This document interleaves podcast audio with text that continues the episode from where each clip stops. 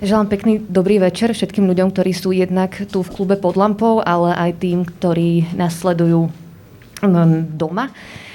Dnešná konferencia bola zorganizovaná veľmi rýchlo a to z toho dôvodu, že jednak aktualizačný moment amnestia v tejto, v tejto téme marihuany na Slovensku, čo je naozaj že veľká vec a, a taktiež e, sme, som veľmi rada, že máme tu ešte hostia, že môžeme sa tu ešte stretnúť vzhľadom ku, ku korone.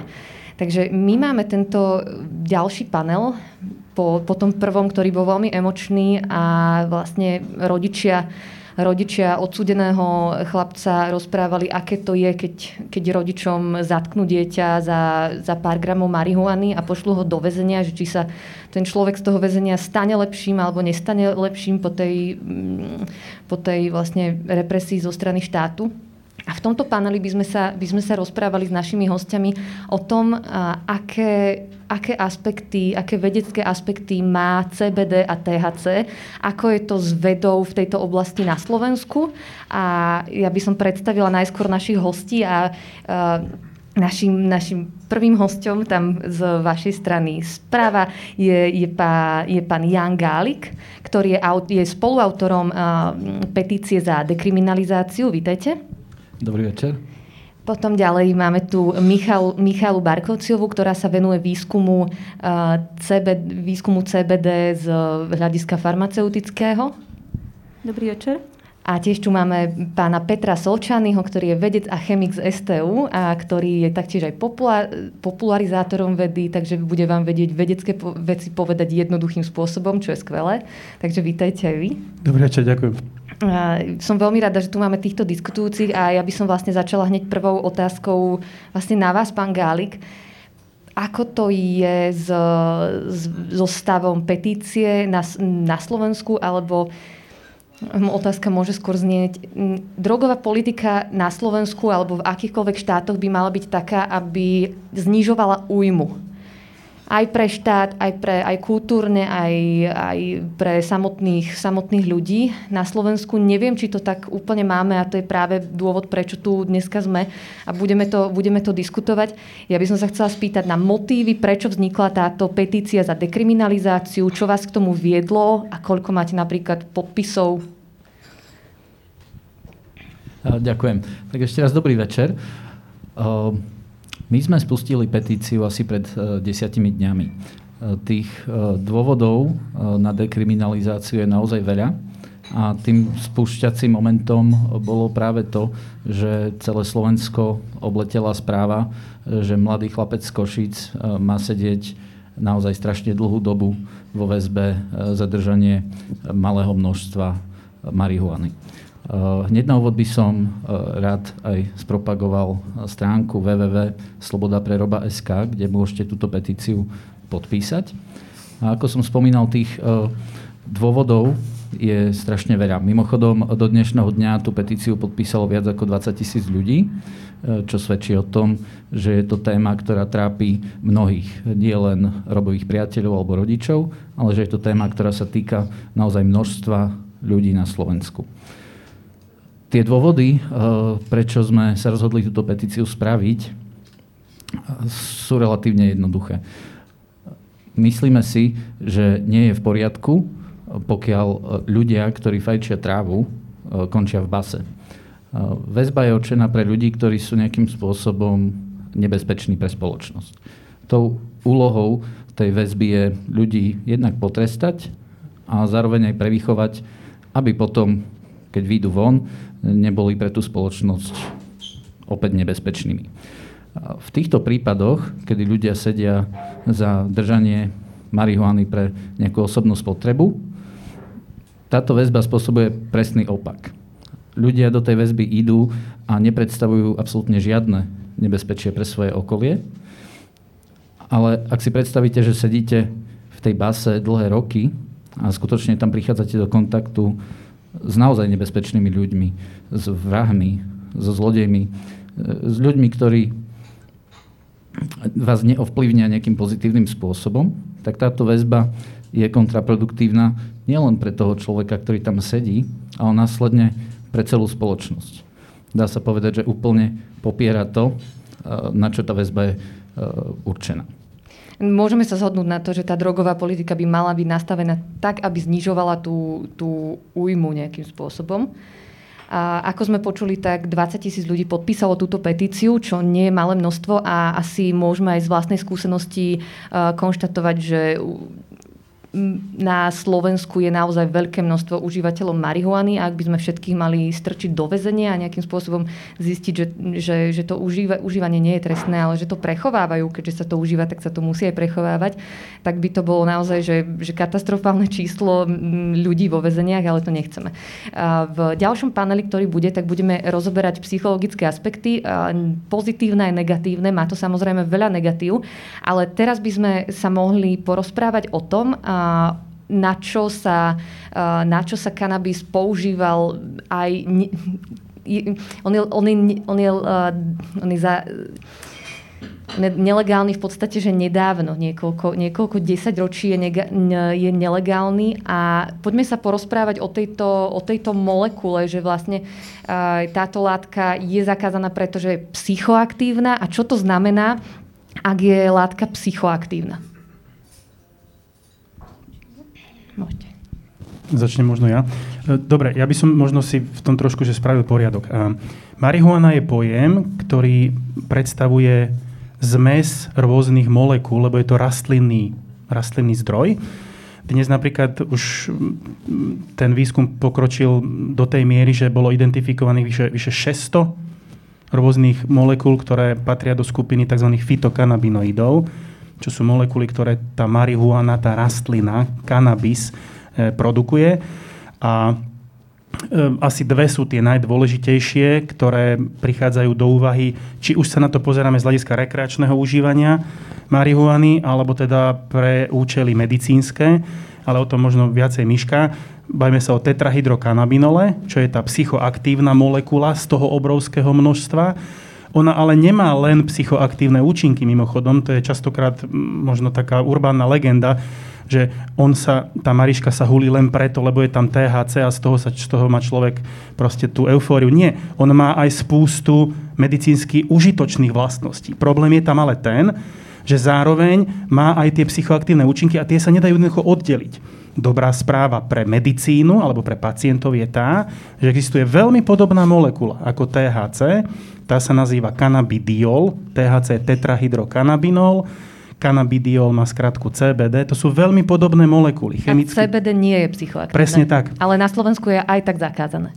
Pokiaľ ja viem, nedávno bol preradený, mýlim sa, bol preradený z jednej kategórie psychotropných látok do inej, respektíve úplne vymazaný. To, to asi Miška bude najlepšie vedieť. Nie, vymazaný nebol. Vlastne stalo sa to, že bol pôvodne v prvej skupine omamných a psychotropných látok. Vlastne začal by som asi tým, že v podstate omamné a psychotropné látky máme klasifikované v troch skupinách.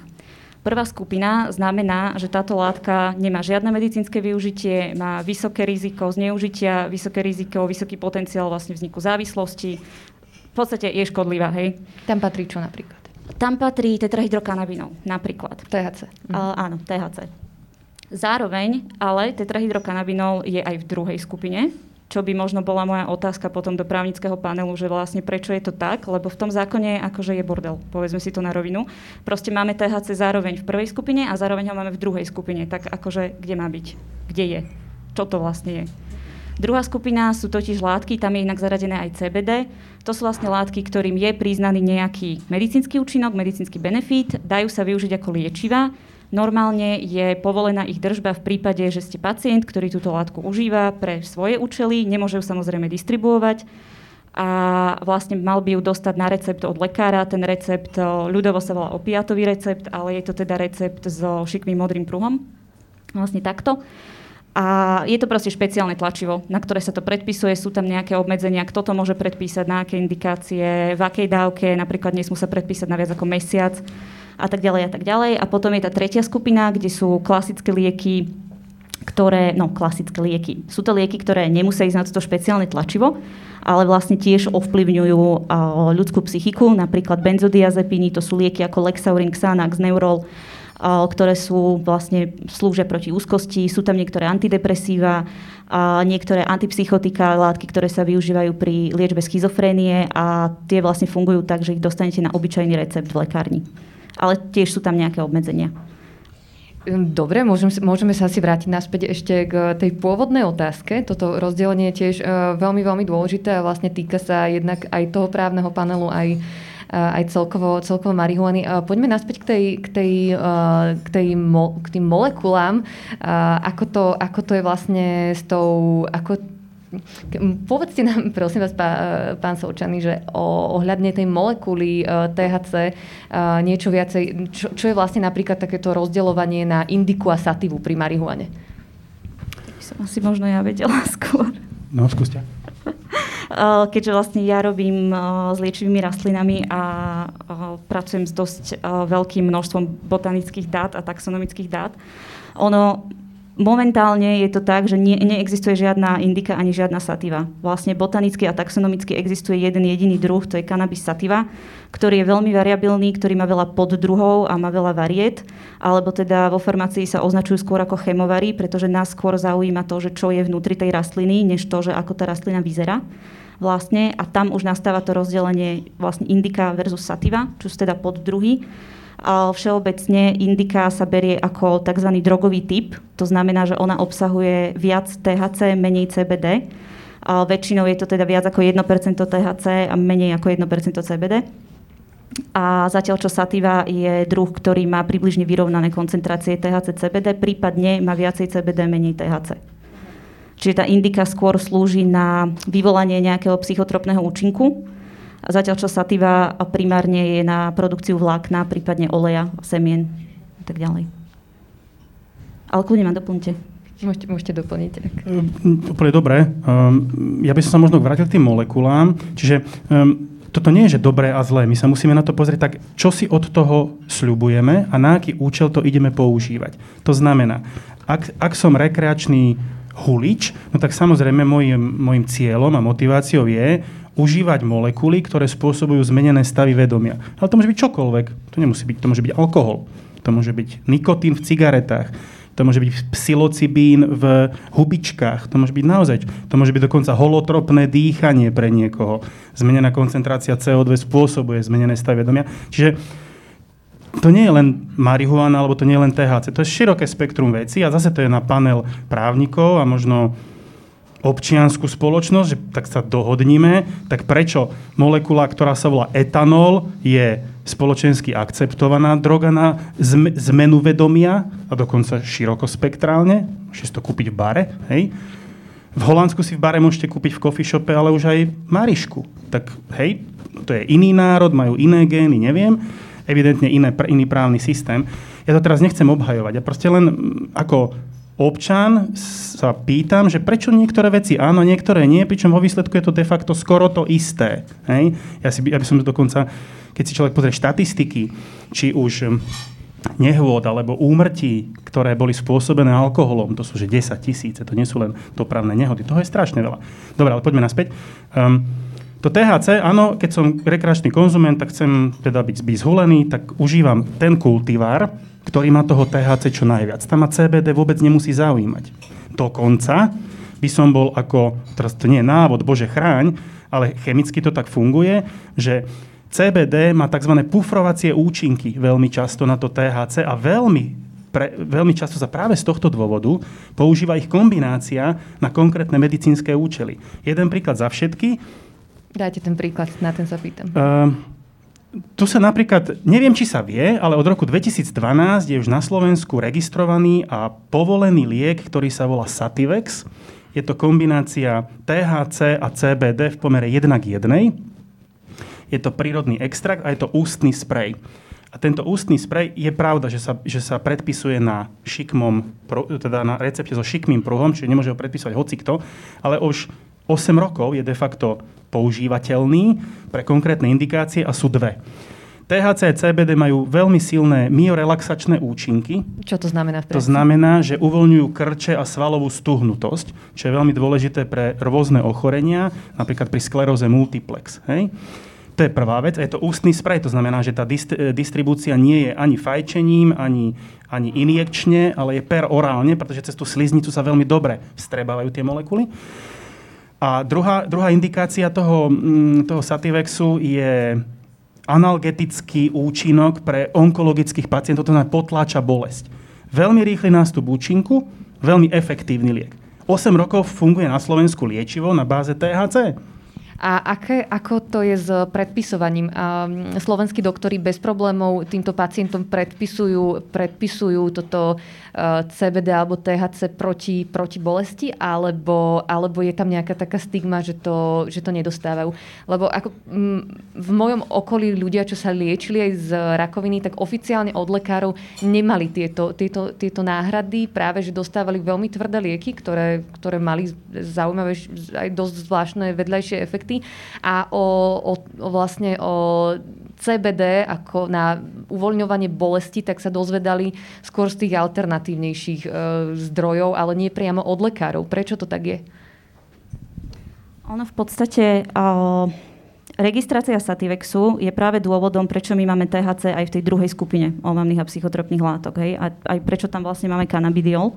Pretože ono formálne to vyzerá, že však je to tam, tým pádom môže vám to lekár predpísať a môžete to užívať.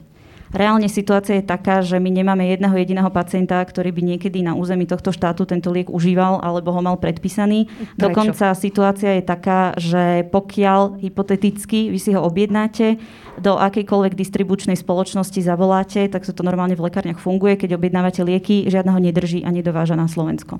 Čiže funkčne sa tu zohnať nedá to ste ma zaskočili, je to vlastne nejaká taká, že stigma zo strany, zo strany lekárov, alebo mm, a, poďme sa pozrieť asi na to, a, sú vedecké výskumy, ktoré, ktoré, a, ktoré riešia toto použitie na, na, na, na na vedecké, no, na medicínske účely.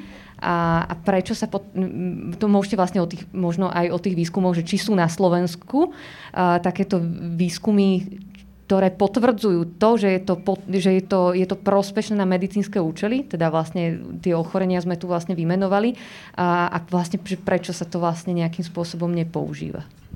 Uh, neviem o žiadnom výskume, ktorý by prebiehal, alebo klinickej štúdii, ktorá by prebiehala na Slovensku, že by sa to priamo skúmalo na našich pacientoch a možno, že taká práve prebieha, alebo niekto to rieši, ale naozaj neviem. A čo sa týka toho, že prečo je funkčne nedostupný, takisto neviem vám povedať, prečo je funkčne nedostupný. Proste je to tak.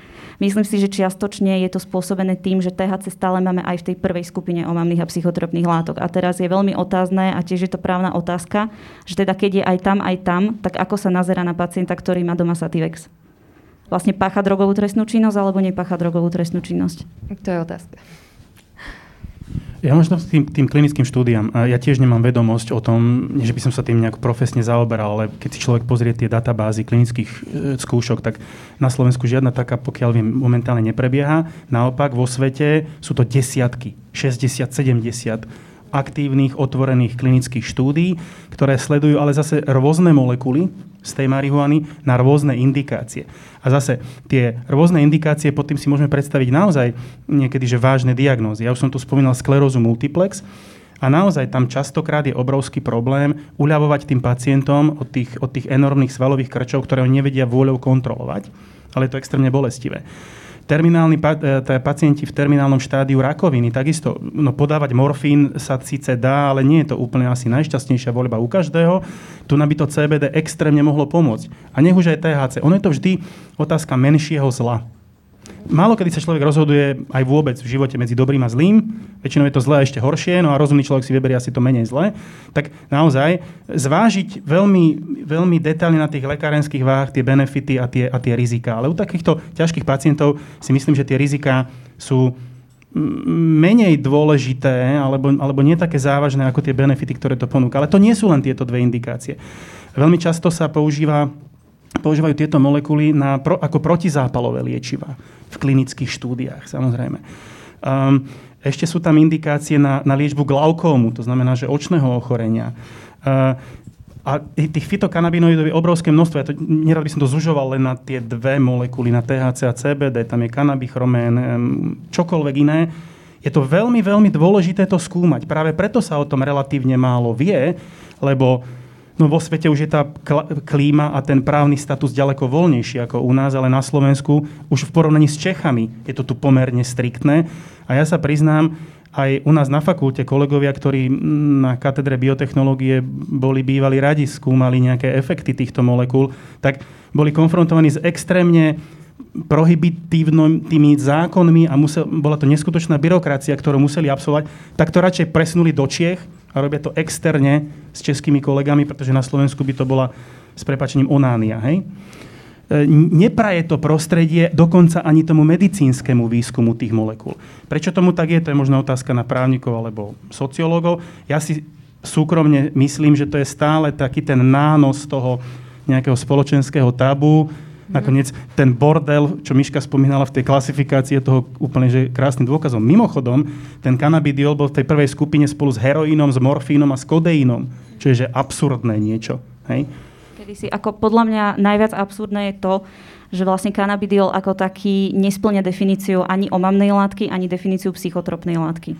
Napriek tomu tam je zaradený, to je prvá vec. Ďalšia vec, ktorú, ktorú ma vlastne inšpirovala táto otázka, ktorá je za nami, ako problém si... s tým Sativexom uh, je aj v tom, že vlastne on je akoby záložná liečba. To znamená, že vy musíte najskôr vyskúšať všetko ostatné, čo je dostupné. Musíte mať zdokladované, že to všetko ostatné, čo je dostupné, vám nezaberá alebo nestačí. Na čo po, to je proste neskutočná byrokracia zohnať tieto veci. A teoreticky vtedy vám môžu predpísať Sativex. Lenže keď vám ten Sativex predpíšu, je to liek, ktorý je na plnú úhradu pacienta. Takže otázka vlastne znie, či Sativex slovenské poisťovne nepreplácajú a de facto nie je možné v lekárniach zohnať.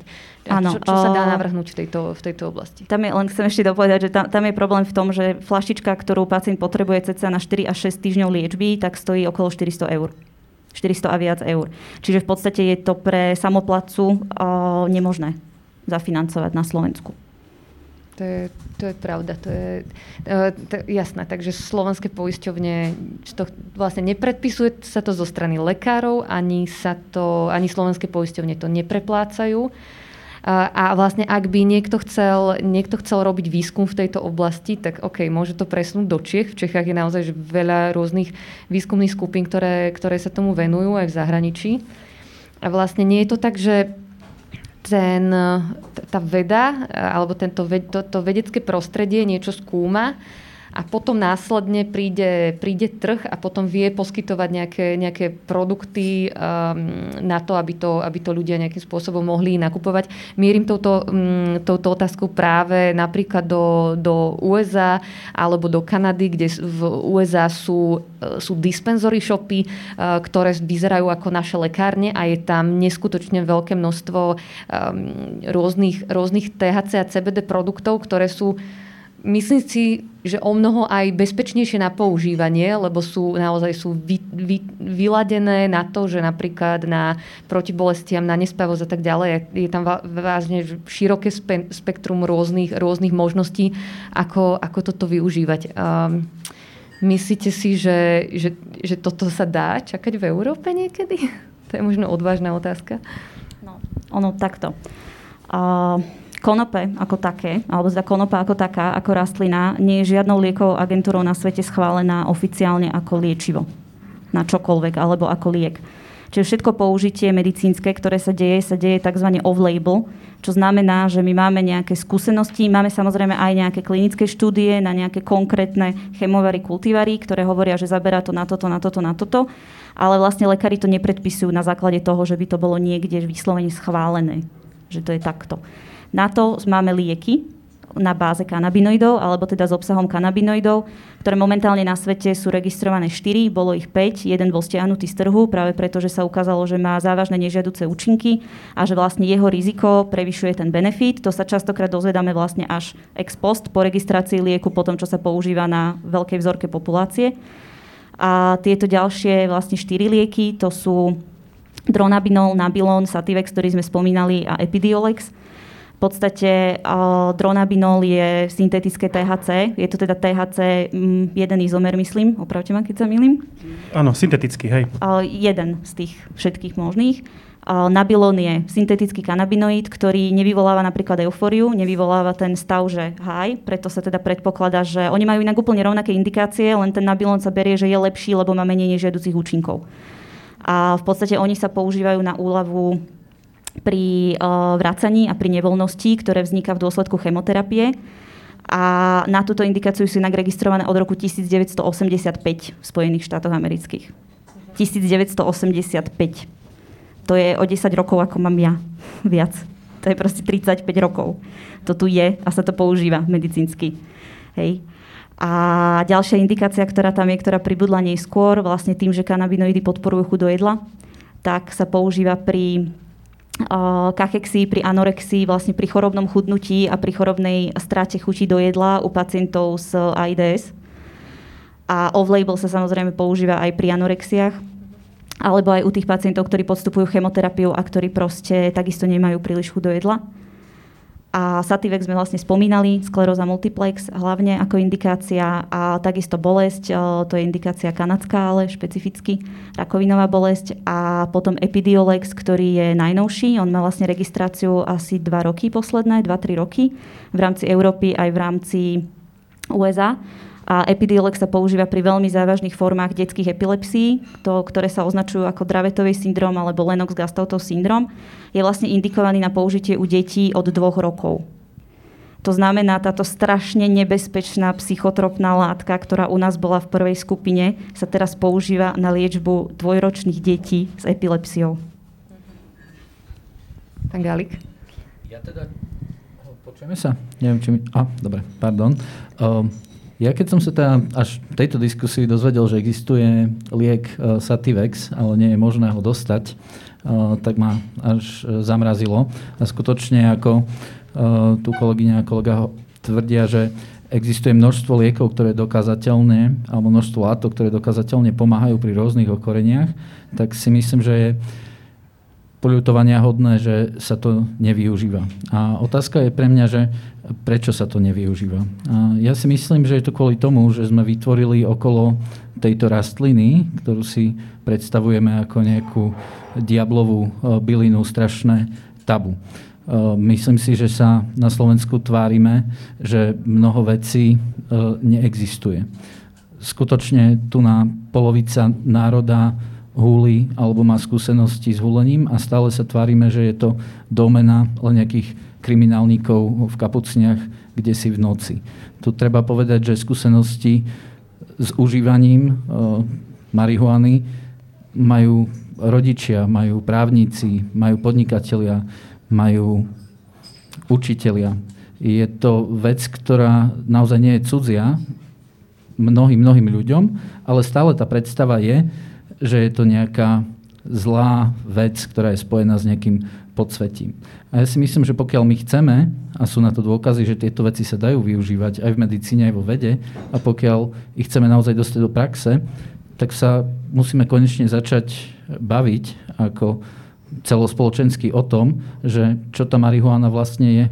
A pre mňa tá absencia tejto diskusie práve spôsobuje, že mnoho skvelých vecí, ktoré nám táto rastlina dokáže dať, Ktoré sme práve nemáme. počuli? Áno.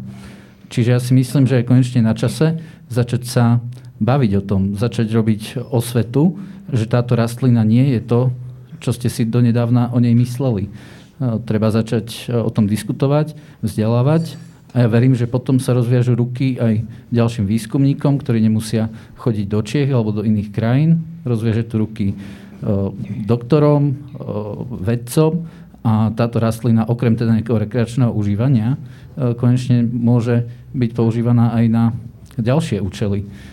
Neviem si predstaviť, že by som mal sklerózu multiplex a nemôžem sa ňu liečiť, ak existuje niečo, čo mi dokáže ten priebeh zmierniť. Ako asi aj z, týmto, z tohto dôvodu ste, ste spisovali práve tú, tú petíciu za dekriminalizáciu. Ako by sme teda mali upraviť to vedecké, vedecké prostredie preto, aby sa, aby sa to nejakým spôsobom dalo skúmať a vedelo by sa to samozrejme aj v, súvis- v kontexte tej užívateľskej zodpovednosti a zodpovednosti tých lekárov, aby sa to vedelo v rámci vedy skúmať aj na Slovensku. Čo by sa, ako by sa malo vlastne zlepšiť toto prostredie? No, podľa mňa celé to musí začať tým, to, tými právnymi úpravami, aby ten cirkus okolo tých registrácií a tých povolení na to, aby vôbec človek s týmito konkrétnymi molekulami alebo botanickými preparátmi, lebo ešte raz to si musíme spraviť veľmi jasné, e, jasné rozdelenie toho. Ak sa bavíme o marihuane, to je rastlinný materiál, ktorý obsahuje že tisícky rôznych molekúl. My keď z nej vieme vyextrahovať konkrétne jednotlivé molekuly a baviť sa s nimi v čistom stave, to je zase už trošku iný príbeh. A ja si myslím, že toto je tá dôležitá cesta. Ono nakoniec aj v tej Amerike, kde teda sú ďaleko popred, popred nami, čo sa týka medicínskeho využitia, teraz nechcem o, o rekreačnom užívaní, ale to medicínske využitie, aj tie dispenzery, to sú to sú ale zariadenia, ktoré vznikli po, po desiatkách rokov poctivého výskumu s konkrétnymi tvrdými dátami, ktoré, ktoré boli položené na stôl a kde štatisticky významne vyplynulo, že sú to proste nie žiadne dojmy ani názory, ale to sú fakty, to sú tvrdé čísla a naozaj na tieto indikácie pomáha toto, na niečo iné pomáha toto, tu na to má byť zmes tohto s týmto, tu na to má byť čistá látka a tak ďalej a tak ďalej. Nie fajčenie, ale povedzme tinktúry, povedzme e, perorálne užívanie, povedzme vaporizer v najhoršom. Čiže to má milión nuans, ale ja sa vrátim späť k tomu prostrediu. To celé musí vysť z toho, aby ten, ten, ten, tá vedecká komunita mala pocit, že nebude v pôvodzokách buzerovaná za niečo, čo ide skúmať, alebo spoločensky odsudzovaná, alebo to je tabuizované, alebo nejakým spôsobom je to, je to poukazované, že no tak to sú tí, čo skúmajú FED. Hej? Hm, neviem. Uh, idú pomôcť trpiacim pacientom. Nie huličom, trpiacim pacientom. Je jasné, že nebudeme robiť veci, ktoré sú už urobené. Vymýšľať Ameriku nemá význam, ale tu je stále obrovské pole, ktoré je neorané a kde sa tu dá vyhrať efektívnym a rozumným spôsobom. Je to, je to zaujímavé, že zrovna táto jedna rastlina a zrovna jedna táto molekula má taký ten spoločenský smiešný kontext a žiadne iné nie, pričom nie je najmenší dôvod. Naozaj nie je. A pritom už naozaj aj v tej Českej republike sa robí výskum aj na aj LSD, aj, aj psilocibínu a tak ďalej. No Čechy sú hlavne jedna zo šiestich či 8 krajín na svete, kde je, kde je medicínske využitie marihuany aj molekúl z nej úplne legálne. Ale to samozrejme súvisí aj o tom všetkom, čo sa tu bavíme aj v kontexte e, predchádzajúcej diskusie s, s, s rodičmi zadržaného chlapca, aj s nejakou takouto osvetou a vzdelanosťou a tou zodpovednosťou a bez toho to samozrejme nejde. No, bohužiaľ, čo si pamätám, výchovné, výchovné koncerty alebo protidrogové koncerty zo základnej školy, tak to bolo naozaj, že väčšinou e, vedené takým spôsobom, že som si myslela, že marihuana je naozaj, že o mnoho, že jej stav je naozaj že o mnoho horší. A keďže mali sme tu stav aj v 90. rokoch v súvislosti s, keď, s heroínom, že naozaj veľmi veľa ľudí bolo nevzdelaných, a začali brať naozaj že extrémne hnusnú látku na ktorú nevedeli, že čo po nej vlastne príde. Samozrejme, výskumy na to neboli, ale nebola ani taká tá bežná, uh, bežná vzdelanosť.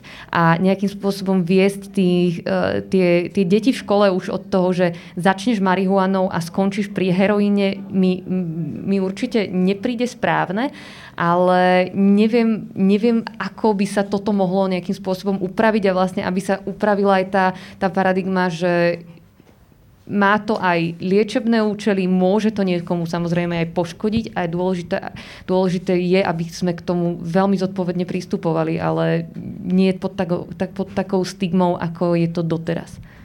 O, pozrite sa, ako podľa môjho názoru, čo my musíme urobiť je zobrať vedecké dáta, zobrať vedecké fakty, povedať, toto je medicínske užívanie, toto je rekreačné užívanie. Toto sú výhody medicínskeho užívania, toto sú rizika rekreačného užívania. V prvom rade musíme to začať učiť na školách. Neviem, ako je to na medicíne. V rámci farmácie my sme mali o kanabinoidoch jednu jedinú prednášku, jednu jedinú, ktorá bola v rámci voliteľného predmetu, ktorý z 200 ľudí na fakulte malo zapísaných 35. Čiže v podstate žiadne terno. Uh, keď už zdravotníci na školách nie sú učení o tom, že je možné medicínsky využívať tieto látky a ako ich treba využívať a hlavne ako, vlastne aké majú rizika, tak nemôžeme čakať, že to bude vedieť proste spoločnosť ako taká. Pretože to sú práve ľudia, ktorí by mali tú spoločnosť edukovať. Čiže v prvom rade treba zmeniť učebné plány, respektíve zahrnúť to, prestať sa akože tváriť, že to neexistuje, treba to do tých učebných plánov zahrnúť a takisto treba vlastne edukovať spoločnosť o rizikách rekreačného užívania, čo je zase, myslím si, úloha hlavne školských psychológov. a vlastne vzdelávať ich ešte predtým, ako sa dostanú do rôznych, do rôznych uh, protidrogových centier, keď je už vlastne, vlastne neskoro už s tým majú tú skúsenosť, už to nejakým spôsobom prešvihli. To sa vlastne budeme baviť aj v tej ďalšej, v tej ďalšej diskusii. Ja by som ešte možno, možno nadviazal, čo hovorí Miška, ale to je úplne že presne, presne ono. Dnes máme v školách, má, deti majú hudobnú, majú výtvarnú, majú mediálnu výchovu, horko ťažko sexuálnu výchovu. Prečo nemôžu mať drogovú výchovu? To je tak každodenná záležitosť. Ako my si to môžeme zatvárať oči, koľko chceme, ale to je cesta do pekla. Rodičia, starí rodičia, pravdičia, všetci chlastajú. Polovica národa fajčí cigarety. Tretina národa fajčí marišku a my sa teraz ideme tváriť, že fuj, že to nie, tak poďme sa o tom baviť ako dospelí ľudia. Povedzme si, OK, toto je momentálny stav, kam sa chceme dostať alebo kam sa nechceme dostať o 10-15 rokov. Chceme sa dostať k zodpovednejšej a vzdelanej, vzdelanej spoločnosti určite. No my možno áno, len mm, ako ne, nezdá sa mi, že by to k tomu to konvergovalo tak všeobecne, ale ešte raz, problém sa dá riešiť len vtedy, keď sa pomenuje, keď sa budeme akože tváriť, že Ježiš, že nie, že fuj, že to takto, ale a nie nie, toto tu je. Lepšie to nebude, bude to len horšie, čiže poďme s tým niečo urobiť tak, že teraz rodičia, učitelia, e, vedci, lekári, nech každý prispieje tým svojím z toho, čo vie, spôsobom, aby sa to povedomie jednoducho rozšírilo normálnym. Ja netvrdím, že treba huliť trávu. V živote som to nerobil. Na staré kolena možno začnem, ale neviem. Ale e, to neznamená, že to je a priori zlé, lebo mne sa to nepáči. Poďme sa baviť o faktoch, o dátach. Názor je krásny, ale potrebujeme nejaké fakty. A fakty sú také, že človeka zavrú na 12 rokov za to, že mal u seba pár ušulaných predmetov na fajčenie z nejakej konkrétnej rastliny. Ja nie som právnik, nie som ani kriminalista, ale toto mi príde šialené, Teraz to nemusí byť na margo toho, toho e, pána, ktorý, ktorý, ktorého sa to týka. To byť vôbec. Ako čo je toto za nezmysel? Potom za vraždu koľko? Tak 100 rokov musí byť za vraždu. To nedáva zmysel. Zase, kde sú tí právnici, ktorým toto nevadí, alebo je to v poriadku, alebo tu máme nejaké zvykové právo, že tak toto bola, kedy bolo. Ale však veci sa predsa menia. Otroctvo tu bolo, tiež už dneska nie je. A nikomu to nepríde zvláštne. Hej? Ale zase naspäť, teraz som trošku uletel emočne, ospravedlňujem sa. Ja takéto veci trošku... Nie, to nie je dobré. To nie je dobré. Uh, to, čo Miška hovorila, Učme tie deti, že nie, že fuj, že nezober to, to je ako volá kedy zo sexuálnou výchovou v odzovkách pred 50 rokmi. Ja aj Bože chrán, len nespí s tým chlapcom, lebo otehotneš. No neotehotneš. Keď si budeš dávať pozor normálnym spôsobom, budeš užívať antikoncepciu, ktorá je že 300 rôznych spôsobov, neotehotnieš. To znamená, ne, nespájame veci, ktoré nemusíme nutne spájať a vylejeme z vaničkov aj dieťa. To nedáva zmysel. Tie deti nie sú hlúpe, my sme ich vzorom, my si to ani neuvedomujeme, oni nás 24 hodín denne pozorujú a oni presne vedia, čo si myslíme a čo robíme. A kedy sme pokryteckí a kedy sme nepokryteckí.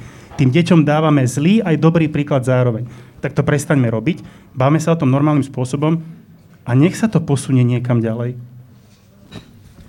Tu odznela jedna vec, e, ku ktorej by som sa tak chcel tiež pripojiť. E, my v žiadnom prípade nepropagujeme hulenie trávy. Nám ide pri dekriminalizácii o to, aby užívateľov trávy jednoducho nezatvárali do basy, aby im nekazili život. Aby nekazili život užívateľom, ich rodinám, ich priateľom a celému okoliu. Čiže treba rozlíšiť medzi tým, že ak podpíšete petíciu, my nejdeme rozšíriť to, že poďte všetci huliť. E, my chceme jasne oddeliť to, že užívateľ marihuany e, nerobí žiaden kriminálny čin. Myslím, že je nemysliteľné, keď si zapneme kriminoviny, že uh, najprv ide reportáž o tom, ako uh, dvaja dobodali nejakú babku kvôli 20 eurám a potom hneď na to ide reportáž, že nejakému chlapcovi našli uh, tri jointy. Uh, toto musíme zmeniť. Uh, nesmieme vnímať užívateľov trávy ako nejakých uh, kriminálnikov teda, on to som musel dodať, že nám nejde o to nejak propagovať, že poďme všetci akože fajčiť trávu. Ja sám tiež uh, nefajčím trávu, možno príležitostne. Ona sa nemusí len fajčiť, ale ona sa nemusí ani fajčiť, ale dá sa, dá sa aplikovať aj rôznymi inými spôsobmi. A to práve, že ten, ten trh v rôznych, v rôznych krajinách rieši, takže v, napríklad aj, aj v USA a, alebo v Kanade, tak tam som, tam som videla naozaj, že lubrikačné gely z THC, rôzne, rôzne skutočne. No to by ma zaujímalo. Lubrikáš také Nemám, nemám, nemám taký, nestihla som kúpiť, ale boli tam rôzne balzamy na perí z, z THC, tabletky, ktoré naozaj že veľmi účinne napríklad na spanie z, z, pôsobia. Naozaj, že, že vošla som do obchodu, ktorý, ktorý vyzeral naozaj že veľmi profesionálne a bol samozrejme. Tam vlastne tie obchody musia mať, musia mať licenciu od štátu, čo tiež ako môže byť aj aj dobré, aj problém. Samozrejme, záleží v akom kontexte. Ale čo som ešte vlastne chcela, chcela povedať, že v v Amerike, v niektorých štátoch sú teda tie dispensory shopy, že prídete tam a buď uh, ukážete občianský preukaz a pustia vás tam a môžete si kúpiť, čo chcete. Zaplatíte to normálne platobnou kartou ale v Kanade musia mať ľudia lekársky, lekársky predpis na to, aby si v rovnakom obchode niečo kúpili. Ale keď vôjdete do, do v americkom štáte do, do toho dispensory shopu alebo do toho a potom vôjdete v Kanade do, do podobného shopu, kde už musia mať tí ľudia lekársky, lekársky predpis, tak tých ľudí je tam rovnako prvom nemusia byť chorí, ale tom druhom už kvázi, že musia byť chorí, alebo sú a je to vlastne dosť e, nejakým spôsobom pokrytecké. Takže preto, preto je aj táto konferencia, že poďme sa o tom baviť a Samozrejme, asi v ďalšom diskusnom paneli nám nepovedia uh, iba pozitívne veci, ale tam sa budeme baviť naozaj, že um, o tých, o tých naj, najrizikovejších skupinách, že, ktorí tomu buď prepadli nejakým spôsobom. A ja by som sa ešte spýtala vlastne, uh, dá sa byť, podľa, dá sa byť vlastne na marihuane závislý, lebo to je vlastne taká častá, taká častá otázka a dostávam na ňu rôzne odpovede. Áno, dá. Vlastne v súčasnosti už je, volá sa to Cannabis Use Disorder, skratenie CUD. Je to už listnuté normálne ako diagnoza v rámci psychiatrických diagnóz. Sú nejaké kritéria, ktoré musí ten pacient splniť na to, aby bol závislý, aby to bolo vyhodnotené, že áno, je závislý. Uvádza sa, že riziko vzniku závislosti inak na konope je 9%. To znamená, že 9% ľudí, ktorí niekedy v živote skúsia konope, tak sa stane závislými. Mm. Ja len dám na porovnanie, pri alkohole je to cca 20%, pri tabaku je to vyše 33%. Pri klasických liekoch, ktoré sa používajú vlastne na liečbu úzkosti, ako benzodiazepiny, je to cca tiež tých 9%. Čiže my sa tu bavíme o závislosti, ktorá je na úrovni lieku a v podstate máme legálne dve látky, ktoré sú, majú oveľa väčší potenciál vyvolať závislosť a to je alkohol a vlastne tabak. A mimochodom tabak, pokiaľ viem, nemá žiadne medicínske využitie. Je to látka, ktorá nemá žiadny benefit medicínsky a ktorá má vysoký potenciál vzniku závislosti a ktorá vlastne je legálna. Hm, tieto čísla asi hovoria za veľa. E, máte ešte, už, už naša diskusia vlastne nejakým spôsobom končí. Tieto otázky na to, čo sa dalo, sme odpovedali uh, ohľadne jointov v obchodoch, to sme v podstate tiež nejakým spôsobom odpovedali, ale nemyslíme si, že takto skoro budú v zľavách v obchodoch, ale, ale, ale vtipná otázka. Máte ešte vlastne na záver, aha, tu sú ešte ďalšie, či nie sú? Nie, už sú. Nie, to už máme. Tu vidím nejakú korekciu, že CBD nikdy nebolo v prvej skupine a do druhej skupiny bolo zaradené zákonom platným 2011 nebolo zakázané iba extrakty z rastliny kanabis. To naozaj? Tak prečo ho museli nedávno odtiaľ vyškrtávať? To, nie, nie, mne sa to tiež nezdá, ale, Neviem. ale nemám k tomu, k tomu e, najnovšie zákony. Ja som dokonca Môžeme sa ísť pozrieť do univerzitnej knižnice, kde je originálny zákon v tlačenej podobe z roku 98 a potom urobiť nejakú korekciu. Uh, ja som nedávno čítal práve dôvodové správy na zmenu toho zákona, aby sa to odtiaľ vyradovalo. Neviem, dobre. Asi si pozrieme ešte raz aj ja tie veci. Ja by som ešte... ešte... Môžete ešte, môžete ešte na, na záver, vlastne máme poslednú minútku, že na záver nejakým spôsobom dodať ešte, že čo ste... No, ja by som len na záver chcel doplniť to, že kriminalizovať užívateľov marihuany je zlé. Patrí to do minulosti a treba to zmeniť. A treba to zmeniť nielen kvôli tým užívateľom, ale aj kvôli tomu, že ľudia na Slovensku strácajú nejakú dôveru v náš systém ako taký, v súdy a v spravodlivosť. A aký signál to vysiela našej verejnosti, keď vrah, e, ktorý zabil Jána a Martinu, alebo keď vrah, ktorý dokopal na obchodnej ulici, dostanú menej rokov v base ako ľudia, ktorí fajčia trávu. Týmto tu celý náš súdny systém stráca vážnosť. E, ľudia neveria v nejakú spravodlivosť a je veľmi dôležité, a nie len tráva, ale aj iné veci, aby sa riešili. Aby sa riešili inak, ako sa riešia dnes, aby celá slovenská verejnosť cítila, že tá spravodlivosť nejakým spôsobom na Slovensku existuje. A pre nás je teraz prvým krokom to, aby sa konečne zmenili zákony a aby užívateľov trávy nesúdili ako vrahov. Ja len doplním, že v niektorých krajinách je bežnou praxou, keď vás prichytia s nejakým množstvom marihuany alebo teda konopy, ktoré, ktoré je tam už nelegálne, že dostanete na výber, či pôjdete do väzenia alebo či pôjdete na liečenie. Je veľká škoda, že táto možnosť vlastne u nás neexistuje. Že ten človek si vlastne, pokiaľ viem, teda nemôže vybrať. Ale zase na druhej strane, ak by sme mali uh, veľké množstvo mlad, mladých aj starších ľudí uh, posielať na liečenie za rekreačné užívanie, tak to by sme boli že extrémne zahltení vlastne, že tieto, tieto centra liečebné by boli naozaj že veľmi, veľmi zahltené. A... No nie, na to práve slúži ten psychológ, ktorý toho človeka vyšetrí a ktorý zistí, že či z tých 12 bodov, ktoré musí splňať na to, aby, bol, aby mohol dostať diagnózu cannabis use disorder, on naozaj aj splňa. Či závislý je, alebo či závislý nie je. Uh-huh. Či to liečenie potrebuje, alebo či to liečenie potrebuje.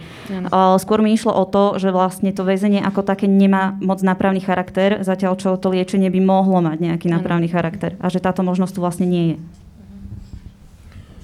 Ja možno dve, tri vety. Uh, neexistuje dobrá alebo zlá rastlina. Neexistuje dobrá alebo zlá molekula. A rozdiel medzi jedom a liekom je iba v jeho dávke. V ničom inom. Toto je úplne, že od Paracelza 3000 rokov dozadu tak toto naozaj je. To znamená, všetko sa dá zneužiť, všetko sa dá použiť správnym spôsobom. Je to len otázka toho, kto má tú molekulu, tú rastlinu v rukách a na aký účely bude použiť. Unblock neexistuje niečo diabolské a niečo anielské. Nie. Vždy je to kontext. Kto tú molekulu a tú rastlinu má, v akom množstve a na aký účely bude použiť. To je celé. To sa týka všetkého. všetkého. Ja len doplním, viete, aká je smrteľná dávka konopy? Museli by ste vyfajčiť 680 kg za 15 minút. Na to, aby vás to zabilo. Tak toto množstvo si nechávame doznieť. Takže ja ďakujem veľmi pekne Jan Gálik, uh, Miška Barkovciová a Peter Solčány. Ďakujem veľmi pekne všetkým hostom, ktorí boli tu s nami v štúdiu. Ďakujem. Ďakujeme za pozornosť. A diskutovali s nami na túto tému, ktorá sa v spoločnosti stále nejako veľmi často ne, ne, nediskutuje, takže preto sme jej chceli dať priestor z každej strany. Takže potom to ako skončíme, dáme si krátku pauzu a ďalej bude pokračovať ďalší panel, ktorý bude taký, že sociálno-psychologicko-kultúrny a potom posledný panel bude politicko-právny. Takže dáme si 10 minút, 10-15 minút pauzu a, a pokračujeme. Ďakujeme, že ste tu.